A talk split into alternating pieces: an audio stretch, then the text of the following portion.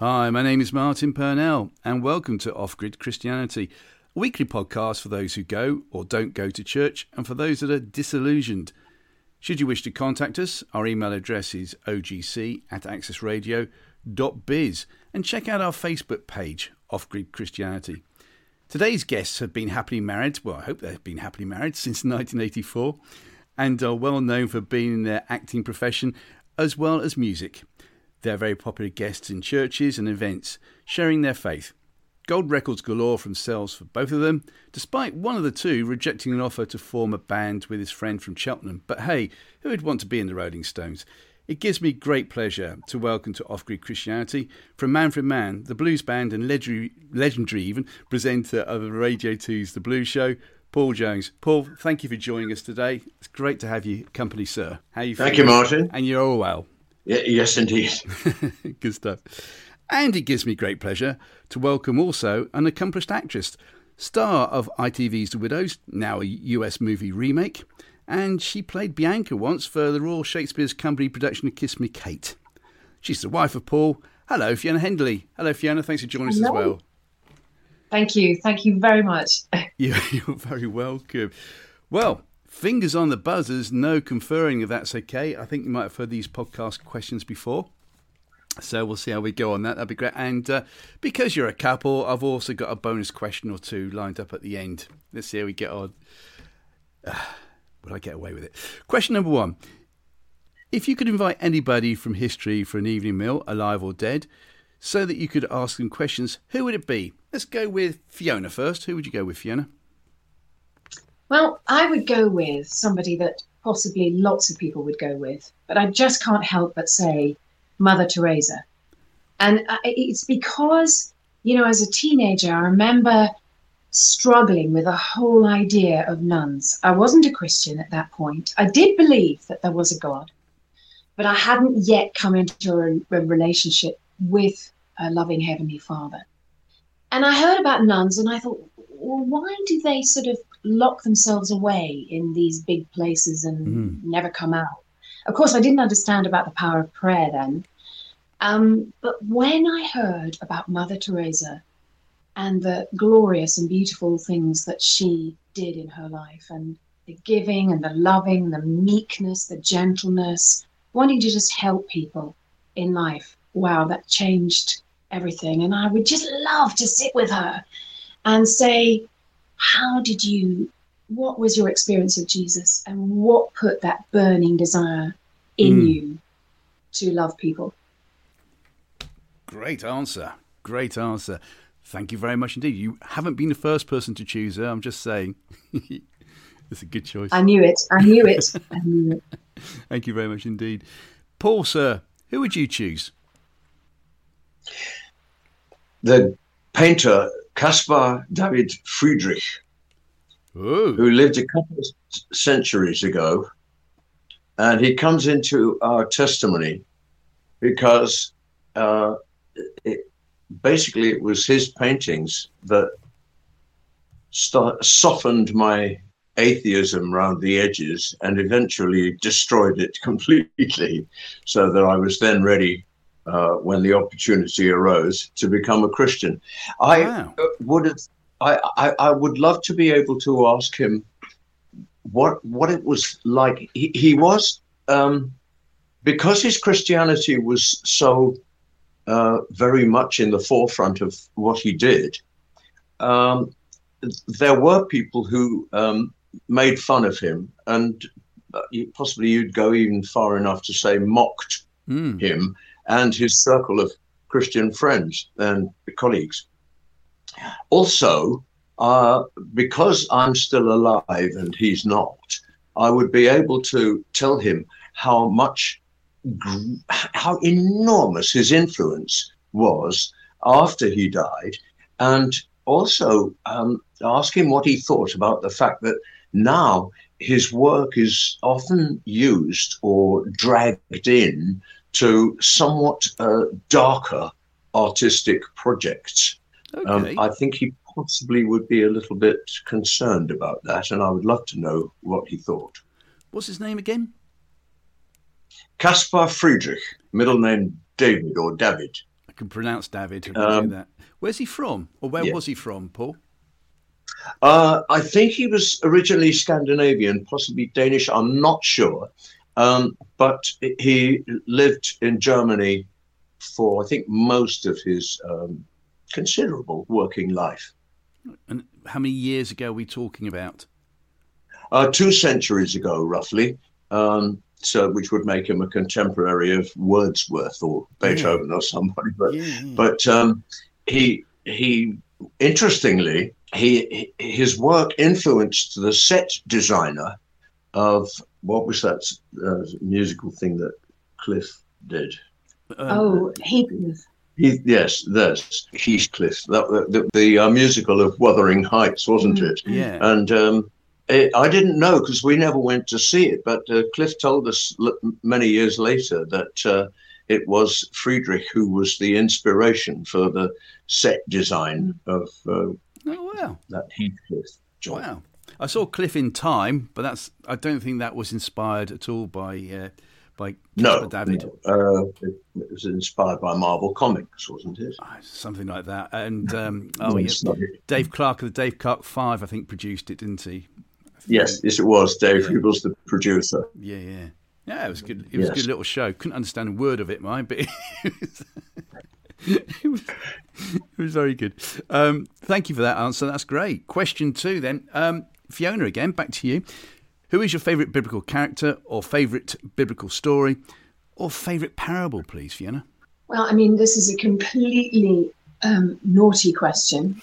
It's not really supposed to be allowed because it depends where you are on your journey, doesn't it? But all right, so I'm going to be very obvious again and say someone who tons of people will have said, but it's it's the truth. Yeah. So I have to say it. I'm going to say Joseph because which one? I have gone. Which back. one? Oh, I apologize. I apologize. Joseph in the Technicolor Dream wonderful coat. coat. that his father made for him, Jacob yes. made for him in the Old Testament. In I just love that story. I just absolutely love the fact that this young man, yes, he was loved by his father more than his brothers, and he was the sort of last little son yeah. to come along for a while, uh, you know. And so now Jacob's an older man, and, and it's not nice when that happens. I'm not the youngest in my family, but I feel for Joseph because he gets a sort of he gets lots of people saying he was sort of braggadocious. Yes. But when he had those dreams, he was just excited. 17 year old excited. He tells his brothers, and they hate him even more for it. And of course, they try and kill him. And throw him down a pit, you know. But what the wonderful thing about Joseph is that he never gives up. The things that happen to him, he was thrown down a pit, supposed to be torn to shreds by wild animals. Okay, they change their minds and instead sell him as a slave. So now he's a slave sent to Egypt, but he just gets on with things yeah. and makes the best of everything. In any situation he's in, he makes the best. And it says the Lord was with him and the favor of God was on him. And it was seen on him, the fact that he had this relationship with God. And there he is in Potiphar's house, a slave, and yet he does his best and he makes the most of it. And Potiphar just, you know, gives him run of everything. Mm it's just a very encouraging thing on our journeys in life. So, what happens is, you know, Potiphar's wife tries to lie with him. He runs away. She lies about him and says, You know, he tried to rape me. So, Potiphar throws him now in prison. So now he's had his family try to kill him. He's now in prison for something he didn't do. He was trying his best. You would think that he'd be in the corner of a prison cell, you know, rocking backwards and forwards, sort of in a state of great despair. And yet, no, he tries to help run the prison. So he is mm-hmm. now doing his absolute best to help the jailers run that place. And he's in there for years. Eventually, a butler and a baker get thrown in prison by Pharaoh. And he walks into where they are one day and says to them, Why are you looking so sad? Actually, Joseph, you're in prison as well. You're a prisoner. What do you mean? Why are we looking sad? you should be sad. But he wasn't. He was holding on to the dream that he had when he was 17. He had this wonderful couple of dreams that showed that one day he would do something great. And, you know, very often if you have a dream, you can't always tell people because mm. they won't understand.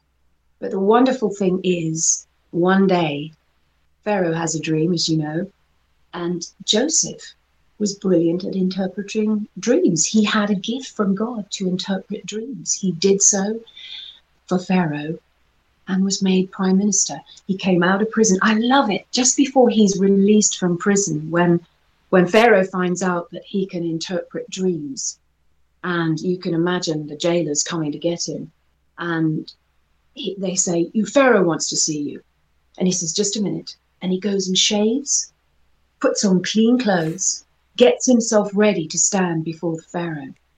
I just this man is amazing, and of course he is able to interpret Pharaoh's dream. Mm.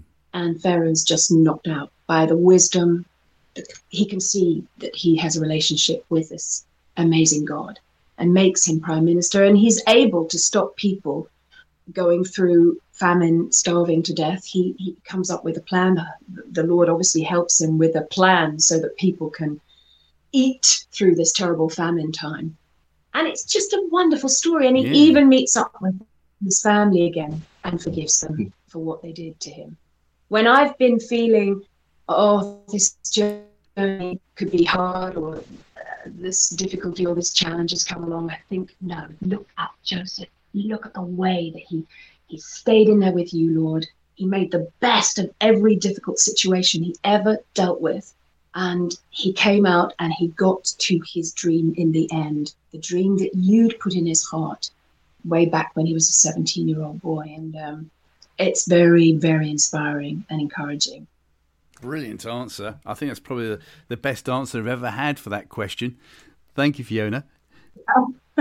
Yeah, very good indeed. And uh, I, obviously, you know because I, I, know you listened to the, the Christmas edition with uh, with Noel and uh, Martin Scott, and uh, my question was about Joseph uh, because he was the first tennis player in the Bible, of course, as uh, as he duly found out because he served in the courts of Egypt. moving on very moving on very swiftly to Paul. Uh, Paul, who would you choose, please, good sir? Well, I, have chosen. Um, I'm not going to come anywhere near that. I, have chosen, I've chosen Mordecai. Oh yeah, or rather, the Book of Esther. Yeah, yeah. Because he's he's seems a jolly decent chap. I mean, here, here he is. He, he's got an uncle and aunt, and they've got a little girl, a daughter, who is therefore his cousin. And the uncle and aunt die, and so he becomes parent, as it were, to the little girl. Yeah. And she grows up beautiful, and as you know, she um, she becomes the the queen of Ahasuerus or Xerxes, whether you want to call him by his Persian or his Greek name. so, yeah, Ahasuerus gets very uh, at cross with his existing wife, who refuses to obey a command that he utters, and so she loses her job, and um, and then he looks for the sort of most beautiful young woman he can find, and it turns out to be Esther. And so Mordecai becomes, you know, sort of family to the royal family of whatever it, it was. He constantly sort of advising Esther through this story, but the, but he's also allows himself to be advised by her because she might be sort of closer to the king as she is, with a better grasp of sort of the rules and regulations mm. of how things work and so on. Anyway, the story is that the there's this horrible character who, if this were a pantomime, would be sort of Baron Bad Breath or something, and uh, his his name his name is is Haman, and basically he, he's anti-Semitic yeah. to the point of distraction he basically wants to kill all the Jews. Esther tells her cousin uh, or guardian, it might be the better way to look yeah. at it, Mordecai about this, uh, and and Mordecai's response is very very straightforward. He says, "Well, if he gets his way, don't forget that you will be one of the people that he exterminates because he wants to kill all the Jews." She says, you know, she doesn't even say, "Well, I know that," because she does know that. Yeah. And essentially, what's great about the story and why it's so sort of enjoyable, really, is that the, the awful Haman uh, creates his own destruction. And it's purely because he's so self centered and so pleased with himself. And the king has been warned by Mordecai in the past that a couple of people who were close to him, working for him, you know, high up in, in the sort of royal circle, were plotting to kill him. And so he brings the plot to the notice of the king, and the king gets rid of the two plotters and says, Thank you very much. But he doesn't, he hasn't sort of done anything to help Mordecai. So at some point, he thinks, Really, I ought to do something to uh, reward Mordecai for saving my life. Yeah. Essentially. And Haman, meanwhile, has cooked up this plot as to, to get the king to agree that all the Jews in the whole country must be exterminated. He's going to be invited to a lunch, which the king and the queen, Esther, are having the following day. And he plans to hang Mordecai outside the castle. Yeah. And uh, so he erects this uh, gallows, which is 50 meters high or something like that. And th- then the king says to him, Haman, what do you think ought to be done to somebody deserving of royal favor?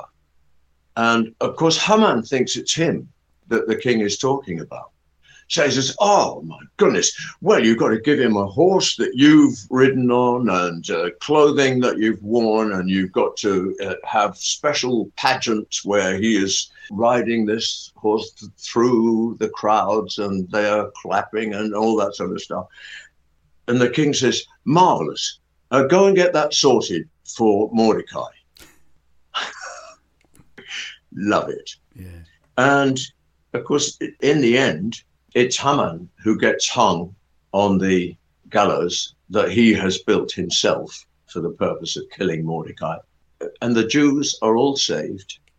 And not only Haman, but anybody else who hates Jews, anybody anti Semitic, is dealt with as well. And I think it's a, it's a marvelous story. And Mordecai comes out of it as you know, he's actually very humble, but at the same time, he's not afraid to, to say what things are when they are. Yeah, yeah. And uh, I like him. Wow. Well, there was I saying uh, Fiona's answer was probably the greatest. I think it's it's a, a, very close, very close contest uh, between yours and uh, Fiona's, Paul. Thank you. And Baron Baron Bad Breath, I think that's that is a character I should always associate now with with uh, with Hammond. Thank you. Just by the way, very quickly, in your musical careers, your acting careers, uh, did either of you ever think of doing Joseph in the Technicolor Dreamcoat, or maybe you did? Oh, I I did it more than once. I think it might have been three times altogether. Wow. Um, I think you would have been. I wish I'd seen it. I, I wish, but it was, uh, uh, you know, quite a long time ago. But it, it, I've seen pictures, and you look absolutely the perfect Joseph. wow. Yes. Well, uh, well, until Jason Donovan. Whoever he is. But, but, but you know, any more or less any actor of uh, my age and build uh, had to do it at one time or another. Where did you do it, Paul? One of the places was the Westminster Theatre, which was actually owned by the Moral Rearmament Organization uh, wow. at one time. I also did tours of it. I can remember being on tour.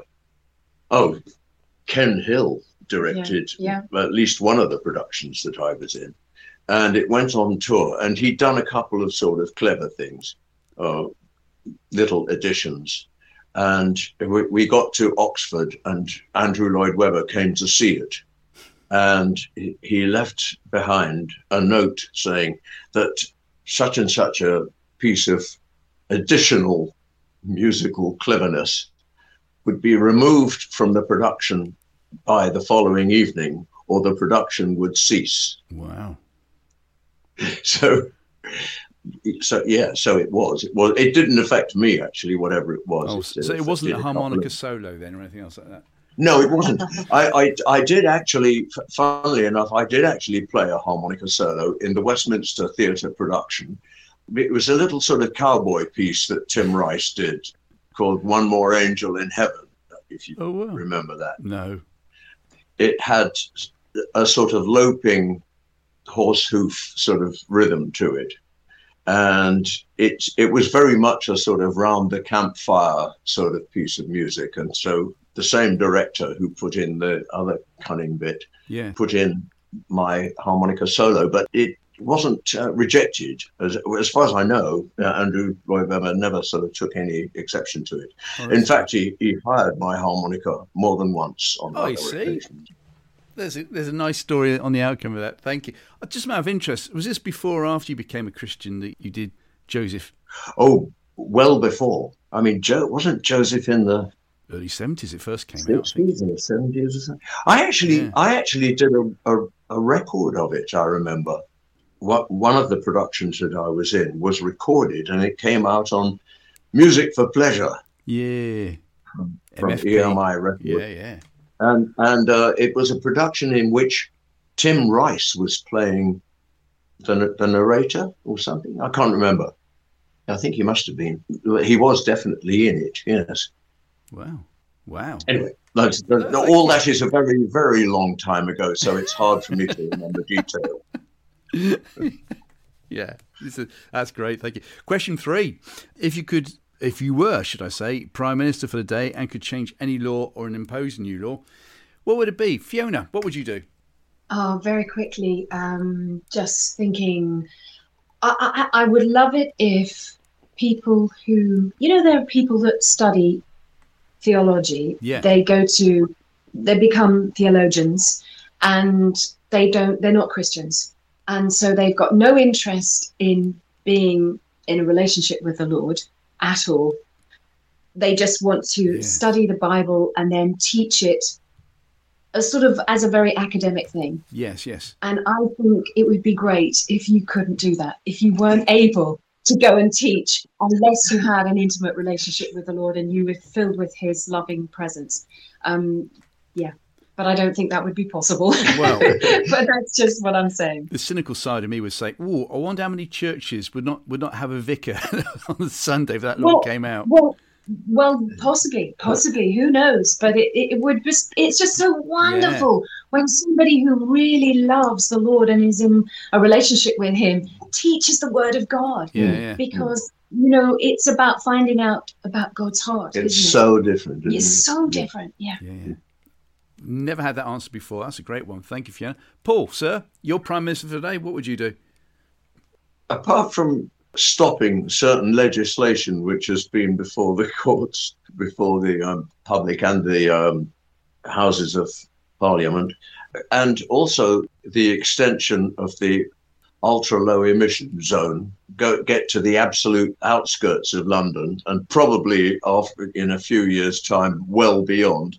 Um, no, I, I, decided that those weren't su- sufficiently important. So my answer to this question is really, at the very least, reducing the amount of time that people can abort children. Mm. And certainly, I would begin by imprisoning anybody who tried to allow it to happen after the birth. Anyway, that is very much legislation that I would. Wow. Well, wait till you hear Ann Widdecombe's answer. I recorded her on Wednesday, and that'll be going out sometime in March. Wow. It seems to be the, the number one answer on, on this particular podcast. Thank you, Yeah. Paul, for that. Thank you. Uh, question four Outside of family events, what has been your most enjoyable day out? Fiona. okay, um, this is a, a, a thing that I, I didn't expect to happen. So I didn't expect it to happen, and I certainly didn't expect it to be enjoyable.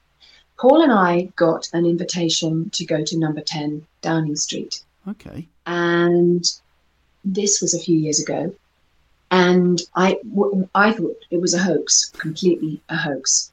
And I just thought, don't be ridiculous. This yeah. can't be true. Well, I thought, well, possibly Paul might be invited, but I certainly didn't think I would be. But I had a gig. But you had a gig, and the invitations were separate. They weren't, oh. you know, to both of us. It was separate. So I was just slightly amazed. I was free.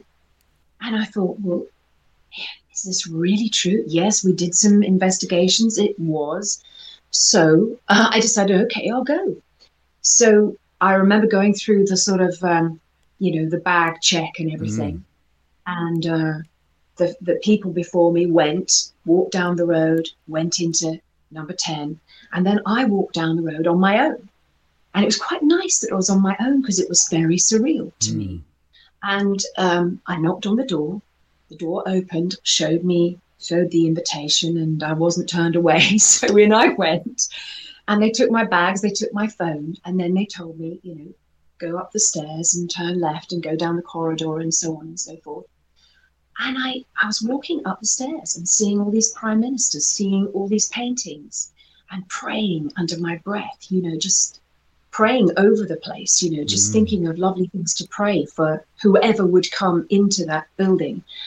And then walked down the corridor and came to these two big double doors. And I had to go in there.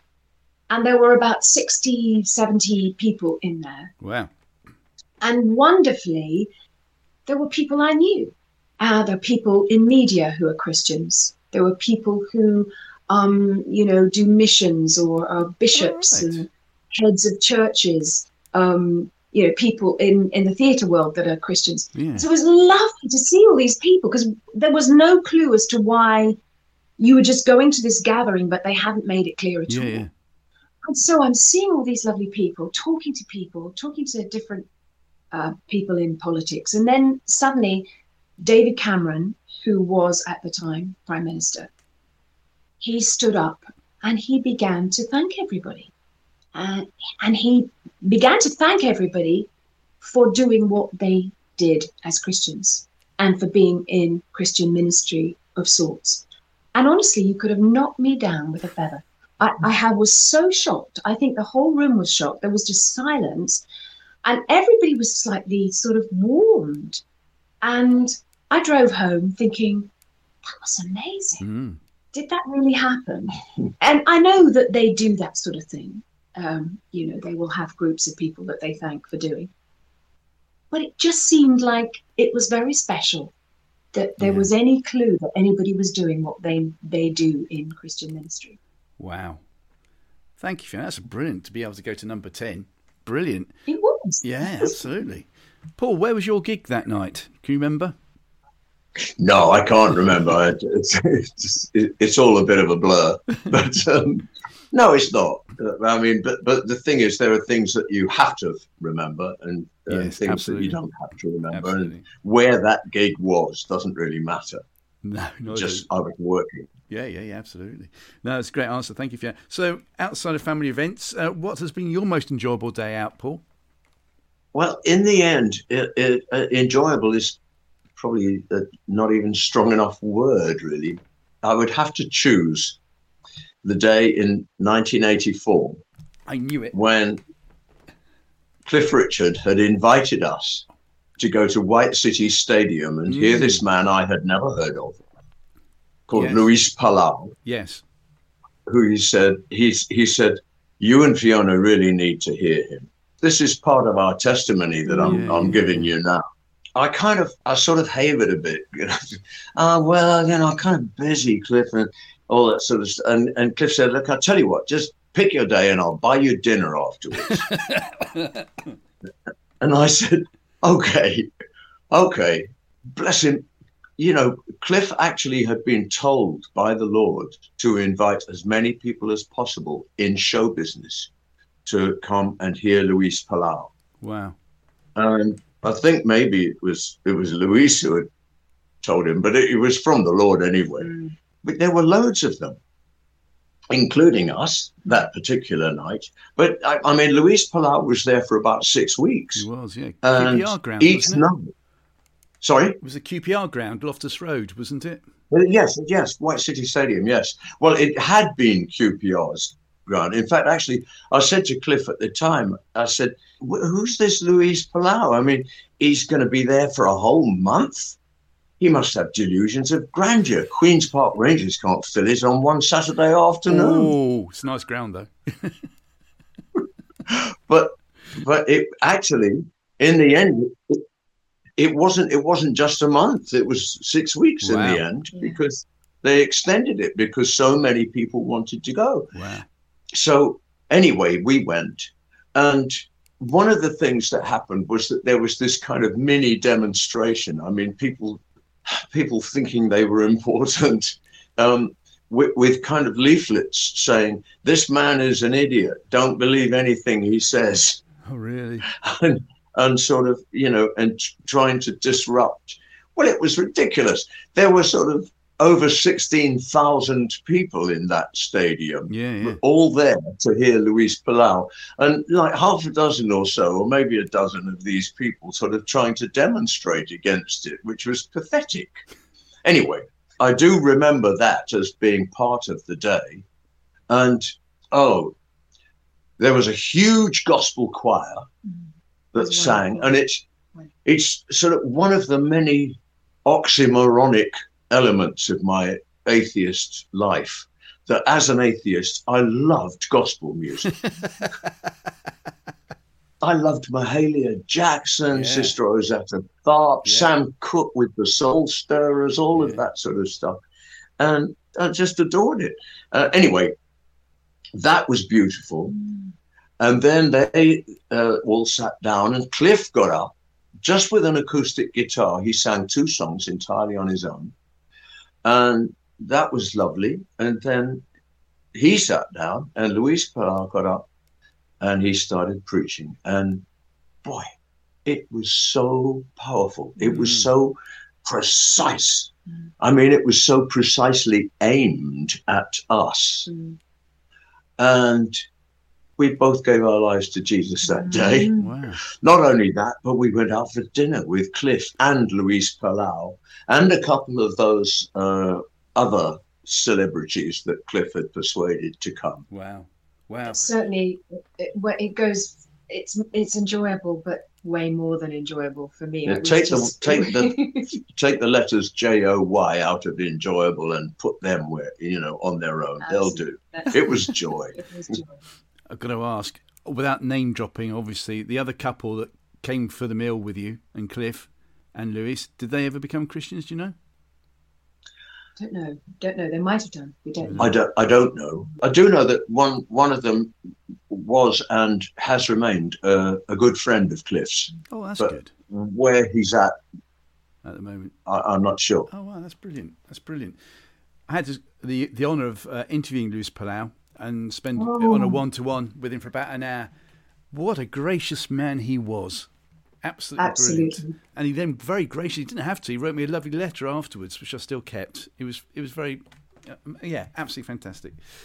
Great stuff. This has been the longest we've ever had for these questions. It's brilliant. That's how it should be. Because now it's a conversation piece. Yes, I knew you'd say that in 1984. Uh, I thought you were going to say the day you got married, so I got it wrong. It's- it's the- Uh, but well, that was definitely a family matter. So Yes. it, we, I thought it was yes, excluded. good point. Good you point. see that's the thing you made it quite tricky because uh, most of our really wonderful enjoyable times have been together yeah, um, and and so that's why it was hard to find something that wasn't together that's Well, I I thought uh, I thought that White City Stadium counted because at that point we were not family. We- Yeah. We, were not married. Yeah, no, that's that's great. Very well dug out, and I'll give my slap on the wrist for ever suggesting otherwise. Thank you. By, by the way, uh, just one more element of Yeah. that day, which I may as well mention, is Yeah. I proposed and FJ agreed. oh wow, wow, wow. that's right That's brilliant, isn't it? It's just a pity the White City has been knocked down now. It's a shopping centre, isn't it? I think, if I remember rightly. But yeah, wow, brilliant. Question five. Uh, what has been your most embarrassing moment? Let's go with Fiona again, please. Okay. Um, uh, working at the Royal Shakespeare Company was an amazing thing to do. However, however, during rehearsals, there are games that very often directors want to play to sort of loosen everybody up, you know, to get everybody really confident and you know, communicating with each other really, really well. And I have never, in the past, when I did that sort of thing, I never enjoyed doing these games. They always seemed really silly to me. Anyway, so here we are with this lovely director, Adrian Noble, in rehearsals, and he got everybody to stand in a big circle. And it was one of those games, and he said, I want you all, one by one, to run into the middle of the circle, leap in the air, and declare um, a Shakespearean line. And I thought, how awful is this? I do not want to do this. and uh, very silly. I should have just got on with it, but I didn't. So everybody went. Everybody went. Everyone ran into the middle, leaped, said a line of Shakespeare, and ran into the other side of the circle. And eventually, everybody had gone except me. And I'm just standing there looking down at my feet and Adrian Noble kind of looked around, and everybody knew that I hadn't gone. He knew that I hadn't gone, and he said, mm, Well, has everybody been? There was a silence, and I'm just looking down at my feet. And he said, All right, then let's move on. And I was so embarrassed because I thought, why didn't you just do it? Yeah, yeah. It would have You been. didn't do it because you thought you'd be embarrassed. But I was more embarrassed that I hadn't gone after all of that. So anyway, that no, was that's a just good bit point. No, that's that's a really good uh, more moral to the story. You were more embarrassed after it, even though you felt Yes. embarrassed beforehand. Yeah, yeah. Yes, exactly. That's very good. No, thank you for that. That's a, a good learning exercise. Paul, what's yours, sir? Oh, his is great. His is absolutely good. Mine involves playing the harmonica. The great composer, great musical maestro, Henry Mancini, Yes. Pink, the writer of, among many, many things, Moon River Yeah. and so on. Pink Panther. He was recording at Abbey Road Studios, which everybody knows about. And it was a, a huge orchestra. Mhm. And not only a huge orchestra, but a very large choir as well. So, you know, Abbey Road number one, Studio One, was really quite crammed, quite full. Masses of musicians. And uh, one of the pieces that he recorded that day, he was do- actually he was doing an album, which was a tribute to another composer, Ennio Morricone. Yeah, yeah, yeah. And there was one particular piece that Morricone had written, which had very small harmonica part in it. So I was booked to do this. And there was Henry Mancini in the center of the studio and all the musicians around and the choir over at the far end on a raised platform. And there was about, oh, I don't know, 30, 40, 50 bars of music before I came in. And it was going absolutely wonderfully. And then it was the moment when I would- would play the harmonica. And Mancini looked over at me and nodded, and I played a wrong note. Do, do, do. The whole place froze. Silence. Mancini stood there just looking at me with a sort of quizzical expression on his face. I said, Maestro, I am very sorry. The holes in a harmonica are very small. And all the orchestra roared with laughter. They were clapping and banging their instruments. And it was it it was so embarrassing. Anyway, we went for a second take, and this time we got it. But my goodness, I have never got over completely the humiliation of that moment. Oh, wow. Wow. It was a good answer, though. it's, it's, almost as good as uh, it's all in the right order, but not uh, all the note. I'm playing all the right notes, but not necessarily yes. the right order. Yeah, it's, that's yeah. brilliant. Can you remember what the piece of music was, Paul, by any chance? It's gone. Because if it was Ennio Morricone, I think it's a fistful of dollars. There's a, a classic piece of harmonica in that. That uh, if you know the if you know the prog rock band Muse, they've nicked that and they play the harmonica version, especially on their the live album. Oh no, no, it's it, it, it wasn't that. No, definitely not. No, it's a good story. What was it? I don't know. it's a good story. Thank you guys for those questions and those answers. Absolutely brilliant. Really enjoyed listening to them. I said right at the very beginning, uh, Paul and Fiona, in my introduction, uh, about this can be a, a, show, a program, a podcast, whatever you want to call it, to encourage those that are, are being disillusioned. And throughout your career, you know, especially when you become a, a, a Christian and you say going for a, a job interview, um, an audition, and you might feel disillusioned as a result of not getting it. What does the word disillusioned mean to you guys? Disillusioned. It, it, to get disillusioned, you have to have an illusion in the first place. I, I, I suppose atheism was my disillusion, my illusion. Mm. And uh, I tell you, when the prospect of possibly becoming a Christian arose, I was frightened. I was frightened because I had been so confident and mouthy uh, about being an atheist. I was so sure that I was right that I could see humiliation on the horizon, mm. and I didn't want it. But when the moment came, I was so happy. Mm. I was so overjoyed, actually, mm. to say goodbye to the nonsense of atheism. That all that kind of apprehension about people would laugh at me and all that sort of yeah, stuff. Yeah. Who cares? Of course, people laugh at you they think they're so smart. I know because I was there. Yeah, yeah. When you know, my goodness, if only they could all know and understand.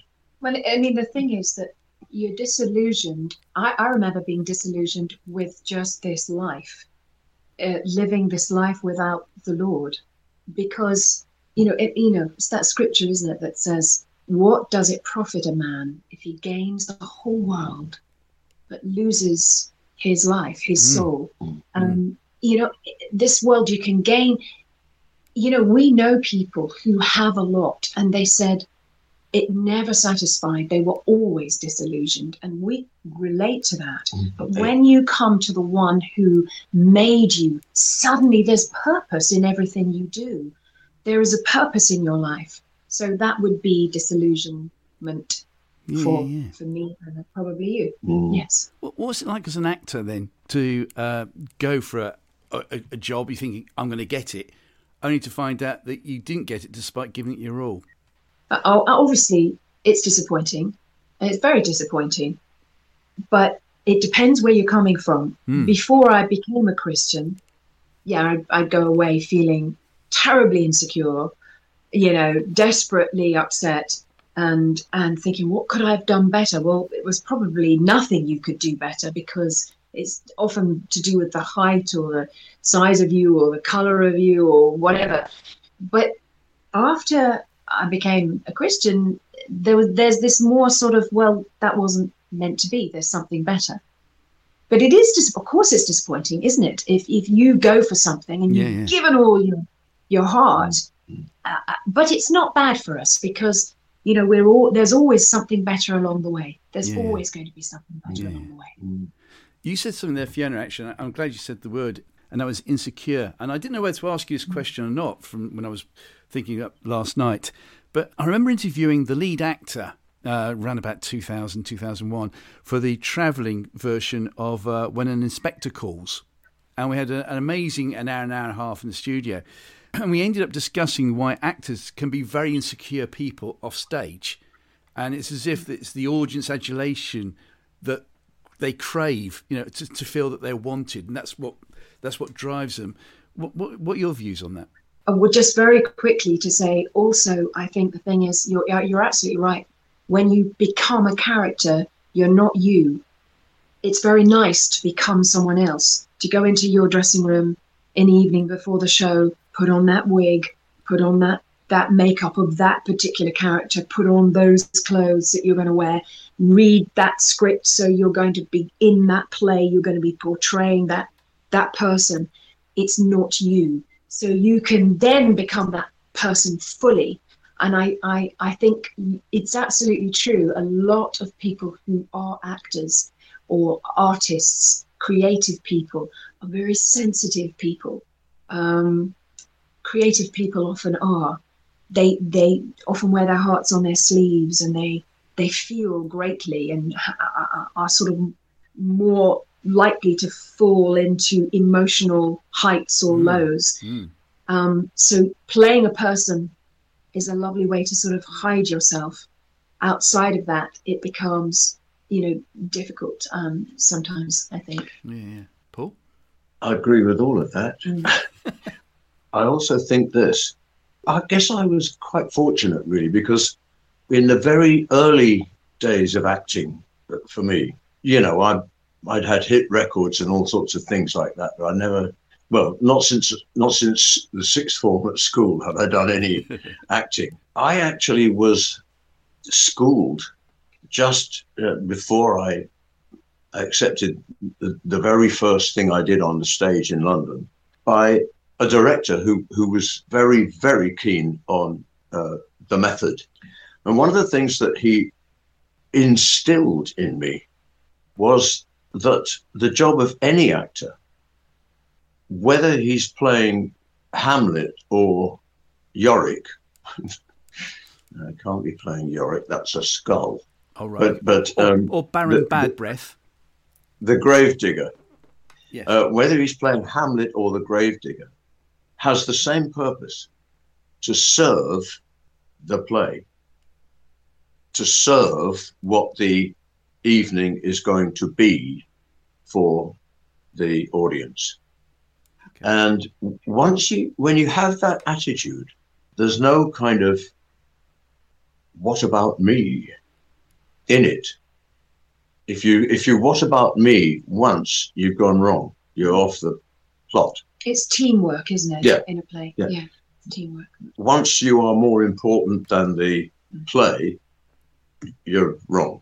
But it, I mean, obviously, not everybody. You know that not everybody. There are some very wonderful, confident people who are actors. You know, off stage. You know, when they're not playing. You know, they, there are people that are are you know very sure and not insecure.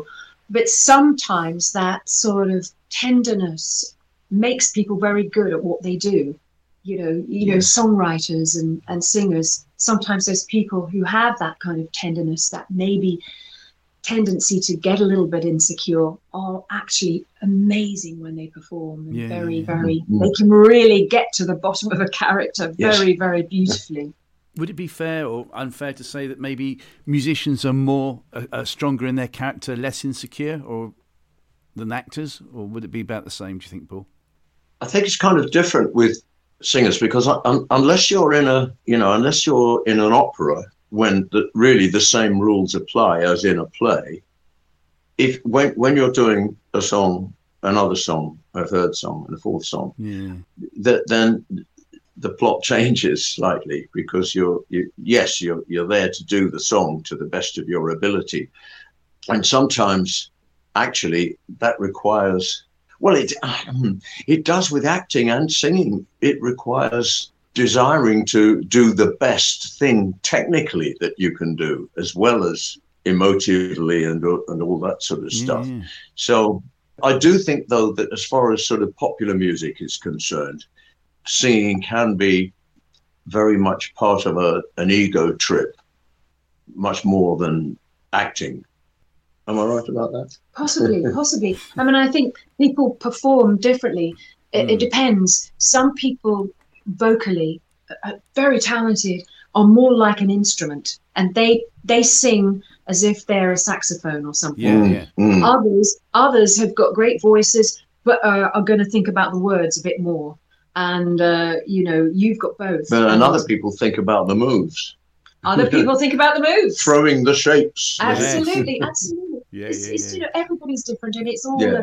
uh, it's all you know whatever the creative thing that's in that person, I suppose. Yeah, yeah, got you, got you. Well, how easy or difficult is can it be then for a husband and wife, Paul and Fiona, to be in the entertainment business?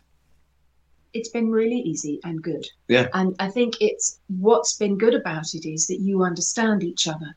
You know, I, I, I understand, you know, the the concerts and, and the late nights and all Yeah, of those things and Paul has always understood, you know, what I've been doing and then doing ministry together. It's great actually because it's really been easy for us. We it's not like one is saying, Why are you doing this, this and this? Because we completely get it. Yes. When we do ministry, I mean, it, it's sort of, it's grown out of just giving our testimony. Yeah. So Yeah, It's kind of, I do this, you do that, I do this, you do that. And it flows and builds together. And so, once again, we know that we're both in service Mm. of the finished result. yeah, yeah, yeah, yeah, good. Fiona, um, because of your husband and obviously you know quite a lot of his songs and most probably all of them and the films. Have you Yeah. seen the film Privilege that he starred in? No, I I've never seen that. That you know, Paul looks great and he looks really young, but there is actually an age gap between us. So, uh, so it's actually 17 and a half years. Yeah, so, I wasn't. I um, wasn't referring to when it came out, by the way. Oh right, oh right. No, no, no, no, no, no. Of course you weren't. I, I, I assumed you weren't. But no, I haven't seen it. I, I've seen pictures and and things like that. Paul sort of told me a little bit about it, and I thought mm, it's probably not the kind of film that I would enjoy. So I've never watched it. No. well, I must. I must admit, there's a there is a trailer for it on uh, IMDb, which I was I was watching last night. And the reason I'm saying this is about a, a worshipped pop singer who is disillusioned. Apparently, uh, amazingly, the Church of England want him to boost church attendance, and it's a misuse of power in an age of an illusion. Is one of the comments that's made, and his handlers want him to support God and country next. And I'm thinking, whoa, you know, this, and this is before you became a Christian. I wonder how much that film had an influence on you, uh, trying to bring you out of your illusionment of, of atheism, Paul. Well, actually, that film would have strengthened my atheism because the picture of uh, what the church was like Yeah, yeah. was not attractive. no, it, it, m- mind you, it, it would have dis- disillusioned one not merely about the church, but about politics and about most other things as well. But I think Peter Watkins, the director, was very much on the warpath against the establishment of any kind. And I just basically went along with it. It was an interesting job in as much as I'd never done anything like it before. But I'd have to say that not only has Fiona not seen it since then, but I haven't seen it since then either.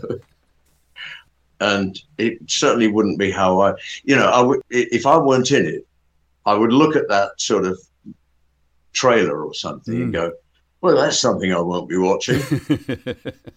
Uh, so Yeah, I don't know what else to say Yeah, about fine. that. It's worth watching the trailer because it's done by an American, yeah, and the voiceover is an American, so it's obviously the American market. So uh, quite an interesting take from that point of view alone. But uh, let's, let's move on from that. In the long run, Hmm. I believe that it has done better in America than it ever did over here. All right. It was pronounced a flop, and uh, I'm not sure it ever made any money. Wow. But uh, all of which is sort of neither here nor there, as far as I'm concerned, uh, now and Yeah, yeah. at any time in between. Yeah, yeah, yeah. no, thank you for that. But I tell you what, I, I would love to ask you guys, and there is a reason for this because doing some research on both of you, it turns out that um, Paul, you dropped out of university. What were you studying? I was reading English, Ah, English literature. and what made you give up? What made me do that, or No, what, made, me stop? What made you give up? Yeah, what made you give up? Music. I've been sort of toying with music for a while, but yeah, from from sort of skiffle in 1956 onwards. But I heard sort of jazz and blues while I was at university, and um, I'd heard those things before I went to university, but it had been sort of, oh, that's great. I like to do that. Uh, well, like listening to that but something happened during that uh, first year that I was at university, I actually heard a record by an artist called T Bone Walker, Mm.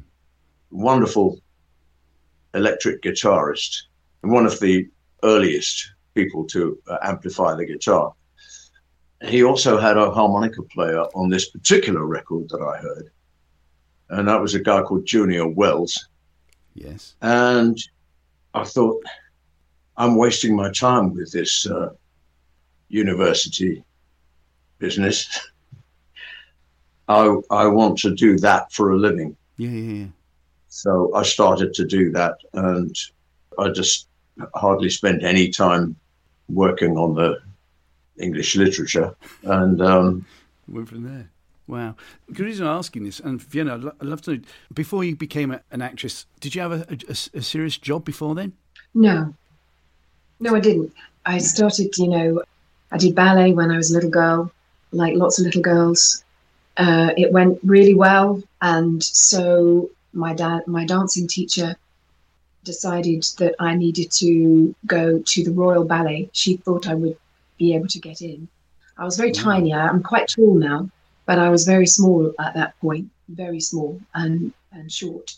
It took a long time to grow, but anyway, so I I auditioned for the Royal Ballet, and they measured me. And when they measured me, they measured that I was going to be very tall. Mm-hmm. Well, I'm not that tall, but I'm five foot nine and a half. So, and they they wouldn't take me.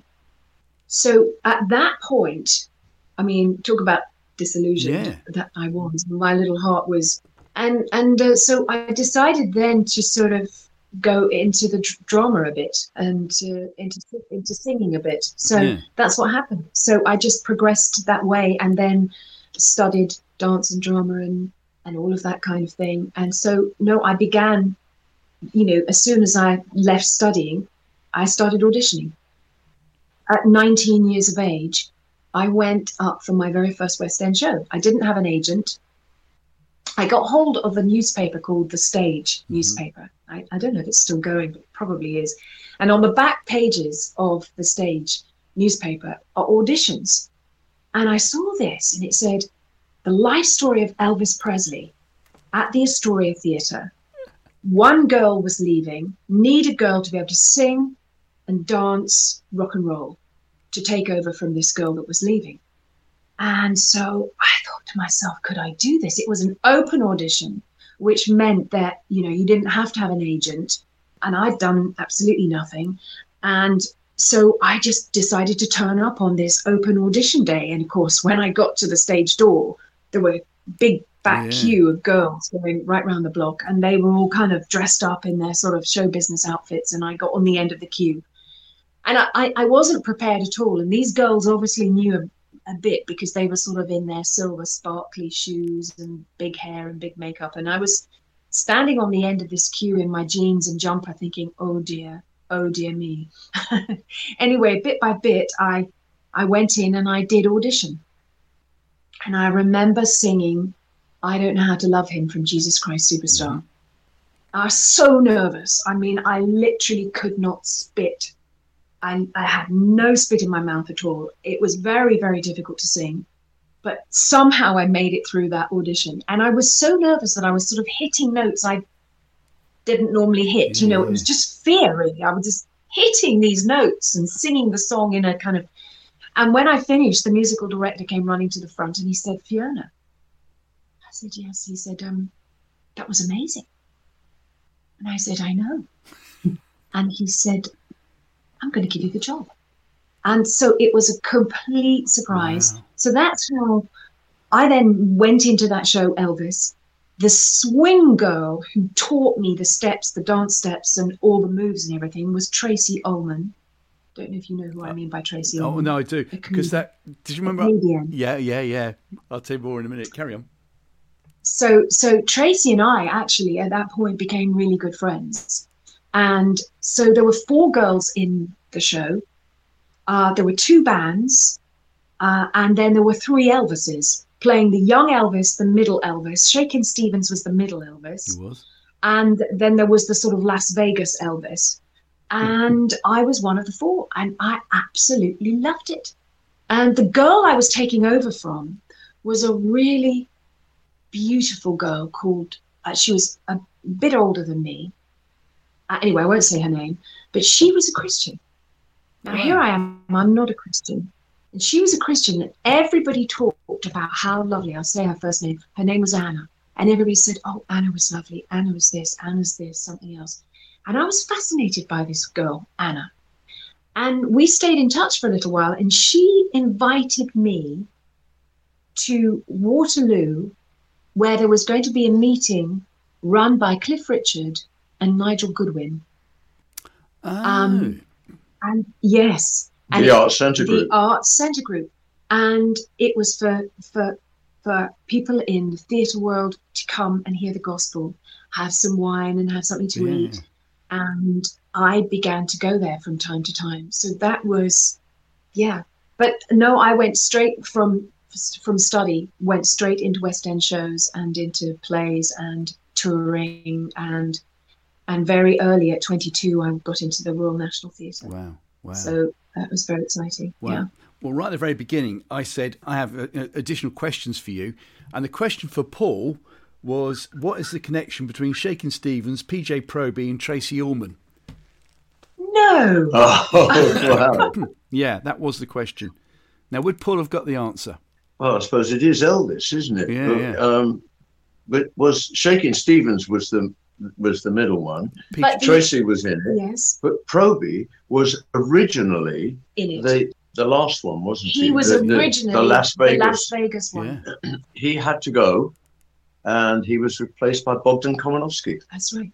That's right. I haven't. So yeah, that was I, I would have got that, but uh, only because Wow. only because I know Wow. from FPL. Wow. But you see, the thing is, it's like I suppose it's like going back to Joseph. Follow your dream. Your dream was obviously to be involved in ballet, stroke drama, without having a job beforehand. Whereas Paul had a job, but he then wanted to pursue his career in music.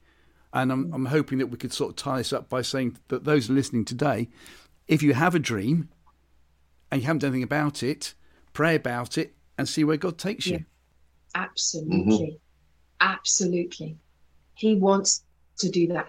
You know, we have, you know, if if you ever feel inside yourself, there should be more. There's got to be more than this. It's because there is more. Mhm. We were all created for the more, and we were all created. Everybody's got something that they can do and that they love to do and that they're passionate to do and they want to do. And we shouldn't suppress that. We should pray and say, Father, help me. Help me get. Well, in fact, it's interesting because I was about a week ago, I was praying and I was just praying over our year and I was praying over the things that are coming up in our lives. And and there are some things that are, oh, deep in my heart that I want to see happen. And and the Lord spoke into my heart just and he just said these words. He just said, I'll get you there, my daughter. Wow. I'll get you there. Wow. And I just, oh, the tears came, and I just said, Thank you, Father, thank you. And He wants to get us all there, whatever it is, whoever you are, whatever the situation, He wants to get us Yeah. There. Yeah. yeah. wherever our there is. yes. Yeah, no, exactly, exactly. Well, my dream has always been for Bristol City to win the FA Cup, but I don't see that. Oh. I can't quite see that in God's plan somehow. But you just never know. You just never know. Be a laugh if it was. Uh, listen, we're running out of time, so we, we better close really with uh, the hero slot, if that's all right. Every time we do a, a podcast, I always ask for the guest or guests to share who their favourite Christian hero is. The Christian hero has to be someone that's dead and not in the Bible. That way, we can't be told in years to come, oh, well, you remember t- choosing such and such and whatever. So, with that in mind, uh, who would like to go first? you want to? After you, All right. ladies first. Okay. All right. Well, my, I mean, my hero obviously is the Lord, but this man, his name Kenneth Hagin, hmm became a reverend, a wonderful, wonderful man who had an amazing testimony. He shouldn't have been born, really. His mother had him at home, midwife there. She was extremely, extremely ill. He was born so tiny you could put him in the palm of your hand. The midwife checked him over, checked him over, thought, no, he's dead put him in a, a brown paper bag and was going to bury him in the garden because she was more concerned about his mother, who was very, very sick. But just before she went to put him in the garden, she thought, oh, I'll take him out one more time and have a look at him.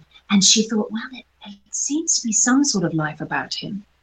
She boiled a little glass container, put some boiled milk in it, and tried to put it to his tiny little lips. Of course, he started to splutter. So she knew he was alive. Mm. And he grew up very weakly, very sick, all of this. When he was 16 years of age, he was bedfast. And they said that would happen to him. He had some kind of organic heart situation. But do you know what? He didn't want to die. They said, no, you're going to die. You will die. And doctors, everybody. Mm-hmm. He had people come who were sort of men of the cloth, came to say, It's all right, my mm. boy, it'll soon be over. It'll soon be over. But what was amazing about this Kenneth Hagin is he wouldn't give up. He got hold of a Bible, and in his lucid moments during a day, which were very few, he would read the Bible. He got to Mark chapter 11 in the Bible in the New Testament, where it says, And when you pray, believe that you receive them, and ye shall have them. Believe you receive the answer to your prayer, and you shall have it. He asked God to heal him. Wow. He meditated on that scripture for months and months and months. and one day he said to the Lord, I believe. I believe that I am healed.